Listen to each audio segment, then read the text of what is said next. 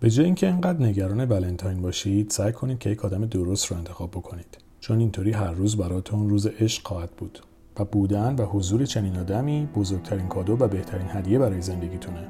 لطفا به جای اینکه درگیر حواشی مثل کادو و شکلات و عروسک خرسی و box گل روز بشید تلاش کنید تا کنار کسی باشید که می‌تونه روی لبتون لبخند بنشونه و در سختی ها کنارتون وای میسته تا با هم مشکلات رو حل کنید. چون این آدم تعریفی از عشق واقعیه. اینم اضافه کنم که درسته که رابطه بالا پایین داره اما کنار آدم درست راحت تر میشه برای مشکلات راه حل پیدا کرد. درسته که هر روز در رابطه خوب نیست ولی کنار آدم درست حداقل هر روزتون بد هم نیست.